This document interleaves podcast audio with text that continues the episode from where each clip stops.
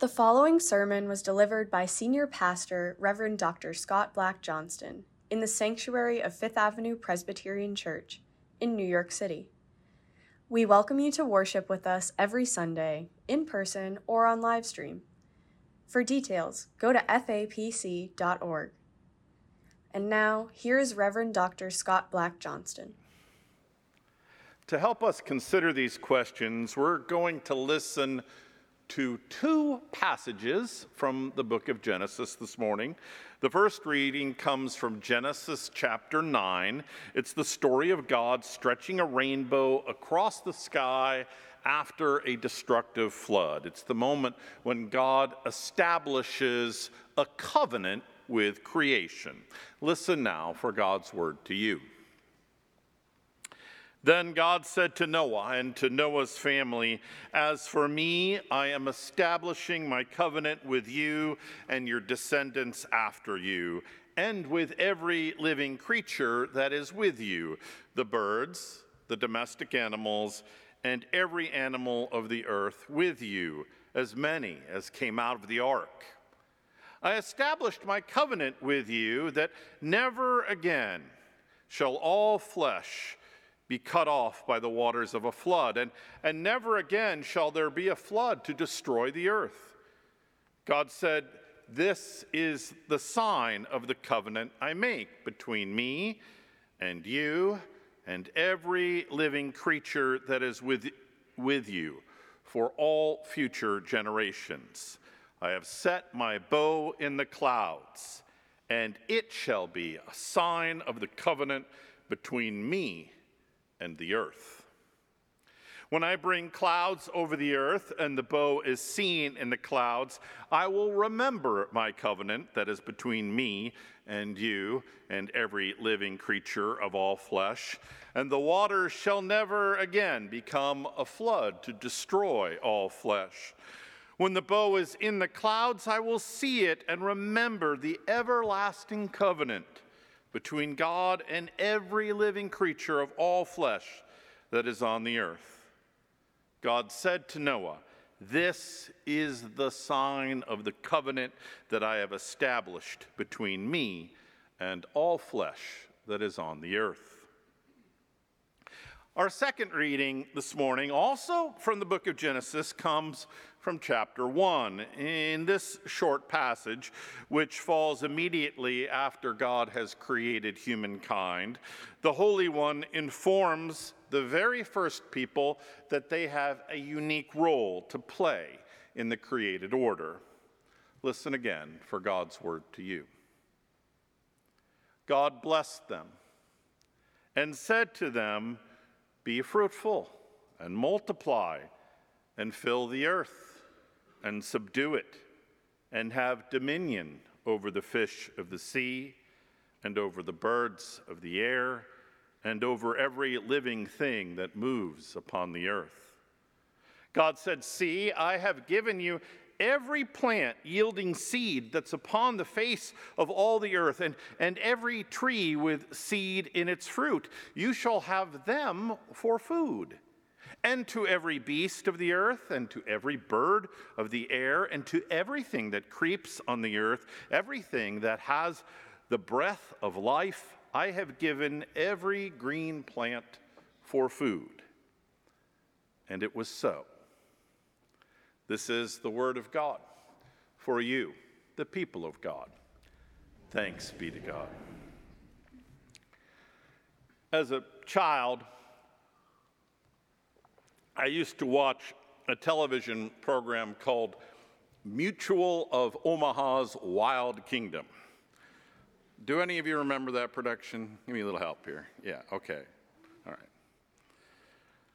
It featured this mustachioed zoologist, Marlin Perkins, a man who traveled around the globe in an awesome open top Land Rover, talking about interacting with and often rescuing wild animals. I was also a fan of a similar ocean based program, The Undersea World of Jacques Cousteau. Like most children, I found these shows about the natural world to be utterly fascinating. I, I loved learning about animals and their exotic habitats, although I must admit that at times I found the animals' precarious lives to be downright distressing. And I brought these concerns to my parents. Uh, why do lions have to hunt and eat gazelles? And, why do the cattle that we raise, and especially my favorite black Angus calf, who I named Top Hat, all have to be sold to market? And why does dad have tears in his eyes when the truck comes to take the steers away? My mother sought to allay my concerns by grounding me in the good book this is just the way things are, Scott. God has given us dominion over every living thing. Her words, quoting Genesis 1, stuck with me.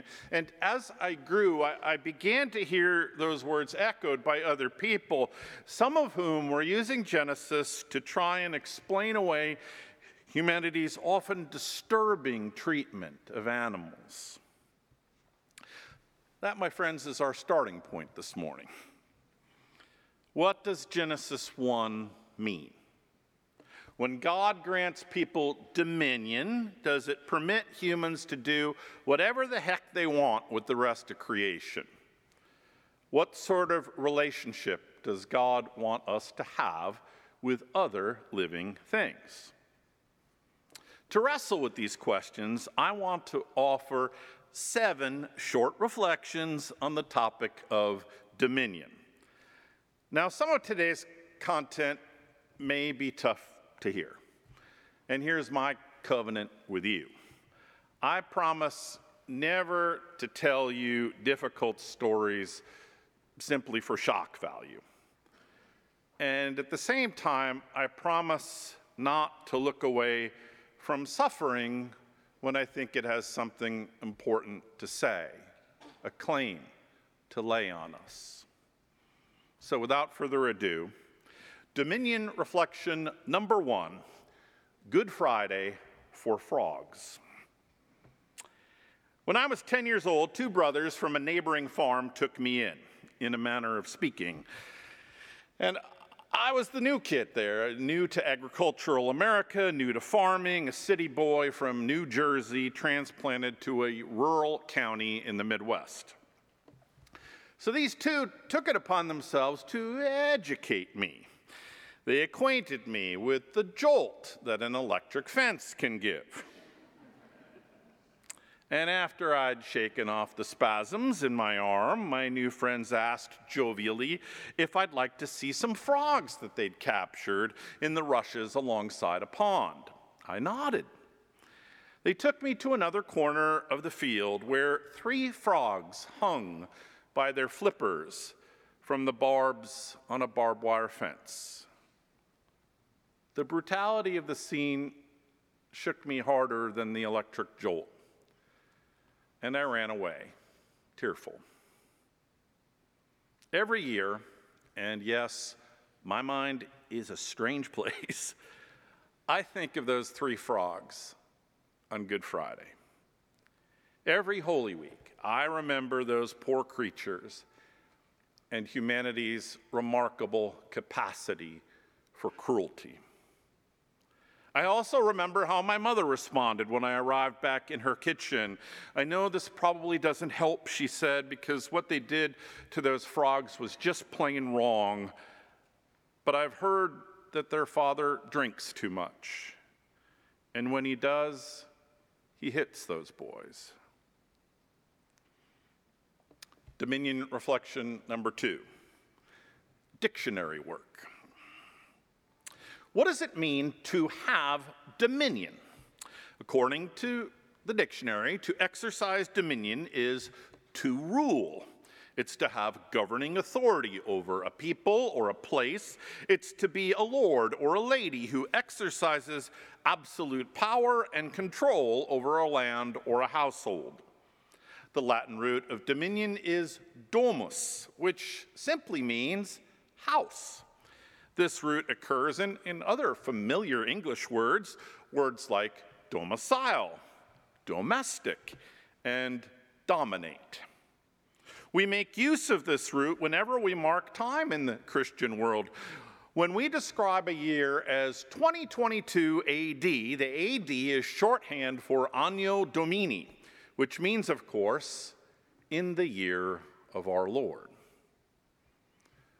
Power, control, home, in the year of our Lord. At the end of the day, the dictionary sends us right back to our tradition, back to Scripture for further guidance. When Genesis tells us to exercise dominion over every living thing, what exactly does it have in mind? What sort of power are we supposed to exercise? Dominion reflection number three. What sort of gods are we? Matthew Scully, a Republican politico and former speechwriter for George W. Bush, has written a deeply moving book regarding the plight of animals in this world. It's titled, you guessed it, Dominion. Scully observes that in many ways humans have not been especially kind sovereigns in their thrones atop the food chain. He writes, and I quote The worst of it is not the cruelty, but the arrogance, the sheer hubris of those who bring only violence and fear into the animal world, as if it needed any more of either. It's our fellow creatures' lot in the universe, the place assigned to them in creation to be completely at our mercy. And to me, it's always seemed not only ungenerous and shabby, but a kind of supreme snobbery to deal cavalierly with animals, as if their little share of the earth's happiness and grief were inconsequential, meaningless, beneath humanity's attention.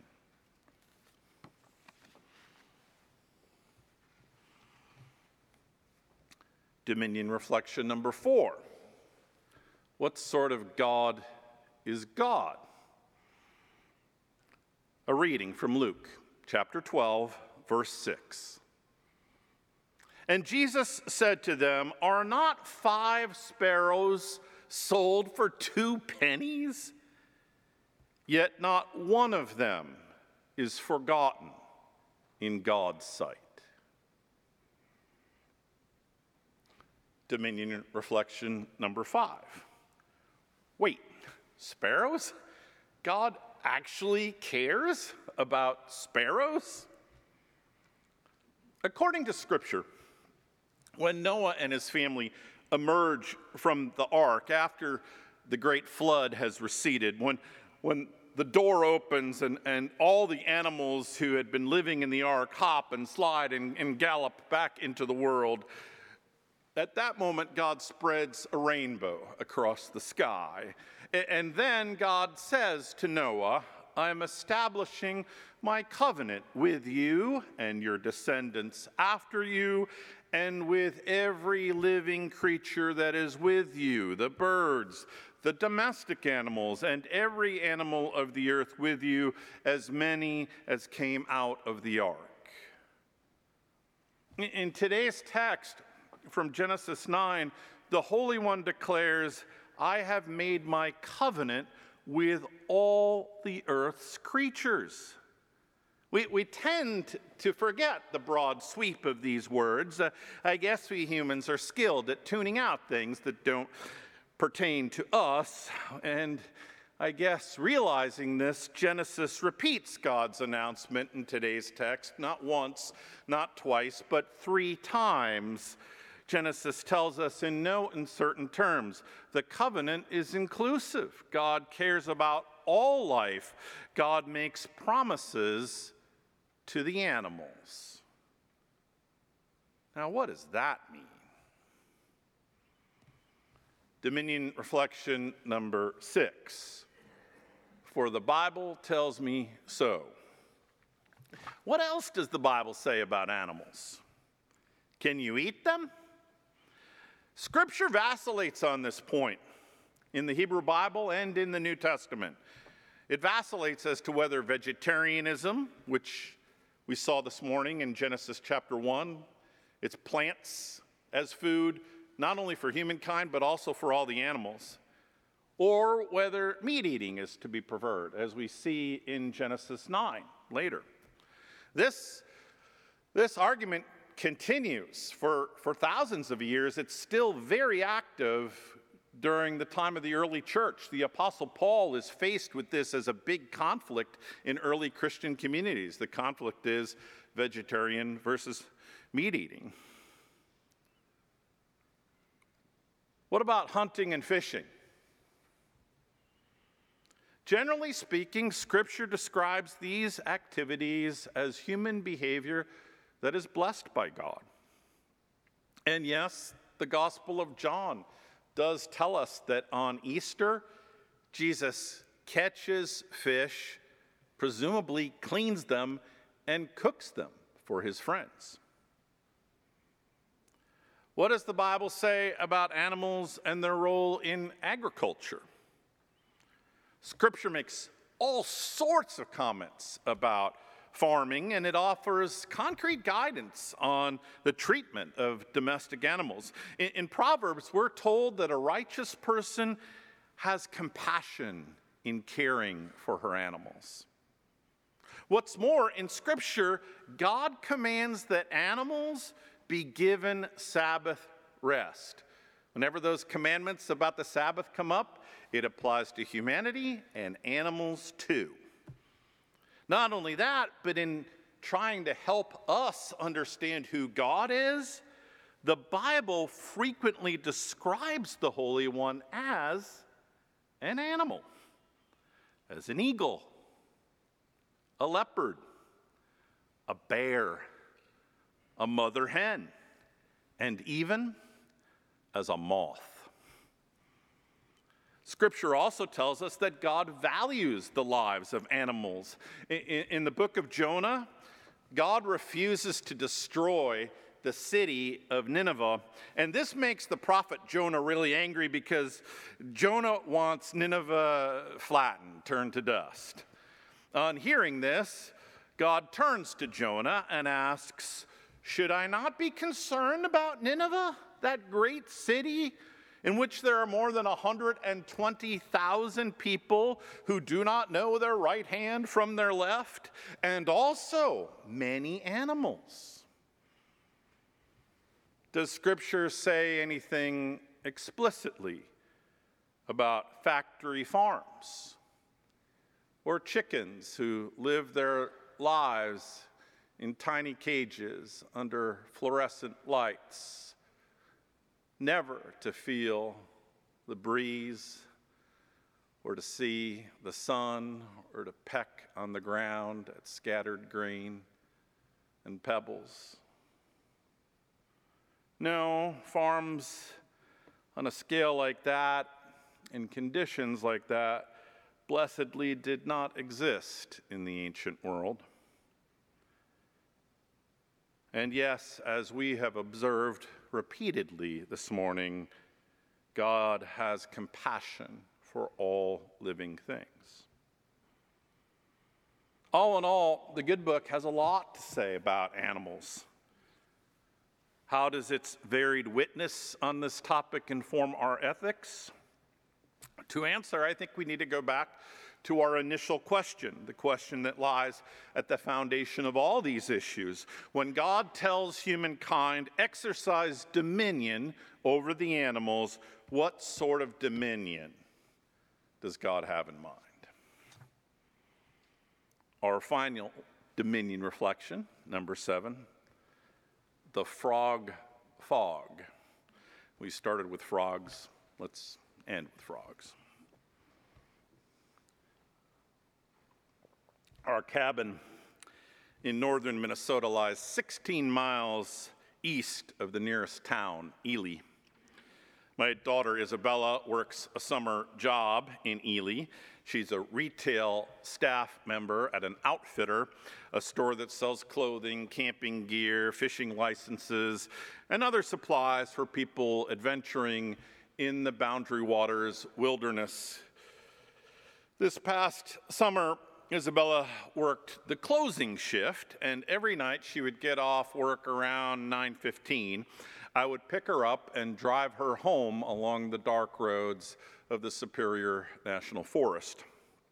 One night, late in August, as we were making our way east through fog and light rain, we noticed first one and then increasingly more and more frogs and toads hopping across the road. An amazing number of amphibians were on the move. Uh, what's going on? It's a frog fog, said Izzy. And she was right. Later, doing a bit of research, I read that on damp nights in the summer, when fog rises from wetlands, frogs and toads will make this perilous journey. It's their annual migration. The amphibians prefer to travel on foggy nights because wet pavement affords their soft skin some protection from the typically rough surface of the road. And at this time of year, the frogs and toads cross fields and roads seeking small, still bodies of water, shallow ancestral ponds, puddles even, where they can breed without ravenous fish eating their eggs. It takes a toad about six seconds, according to biologists, I read this, if the creature stays focused to cross a two lane highway. So we slowed our speed, leaned forward, and peered into the fog. Izzy called out hopping amphibians, and I did my best to avoid them. Once you know what you're looking for, you can get pretty good at it. Good, but not perfect. One of the trickiest parts of the drive came on the final two mile road to dirt road to our cabin. It's one lane there. And here there's no room to swerve. And for some reason, on the dirt roads, when caught in our headlights, the toads and frogs and tiny spring peepers would freeze on the gravel surface. So I would stop, and Amy or Izzy would exit our pickup carrying a flashlight and try to nudge the peepers on their way. One night, I watched Amy attempt to convince a particularly stubborn toad to move off the road and into the tall grass. As the wipers flipped back and forth, click, click, click, click, I could see my spouse in the steady drizzle, her hair and clothing soaked, her glasses fogged, vaguely swatting at stray mosquitoes buzzing around her head my bride leaned down. Look at your mother, I said to my daughter. She's talking to that darn toad. and then, remarkably, right on cue, that brown bump in the road turned and hopped away, saved from almost certain squashing. Click, click, went the wipers clearing away some, but not all, of the water between me and this gentle scene. My friends, we know how awful dominion can be. We read the papers. We've looked at the pictures. For goodness sake, we regularly repeat here the Apostles' Creed. He suffered under Pontius Pilate. And that's why, before we turn away in horror or in apathy from all the world's ugliness, our faith grabs our sleeve. Hold on there is an alternative vision for dominion. In the good book, in Genesis, God tells Noah, I have spread my rainbow in the sky. It's there to remind you, humans, of my deep care for you. And it's there to remind you of my compassion for every other living thing pouring out of that ark over there. How does God expect us to exercise dominion? I think we know, don't we? The grace of Christ attend you, the love of God surround you, the comfort of the Holy Spirit keep you, that you may live in faith, abound in hope, and grow in love toward each other and toward all of God's creation. Amen. We hope this sermon has been meaningful to you and given you a measure of hope, encouragement, and good news. If you would like to make a donation to support this audio ministry, please visit fapc.org/give. Thank you and blessings to you on this day.